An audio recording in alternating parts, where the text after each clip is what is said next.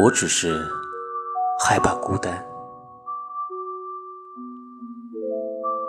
鸵鸟成了一个搭顺风车的活动，任何小动物都可以坐到鸵鸟的背上顺路回家。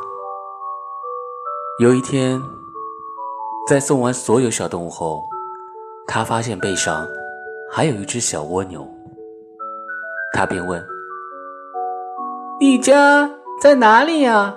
我送你回去。蜗牛说我家就在我身上我只是害怕总是一个人。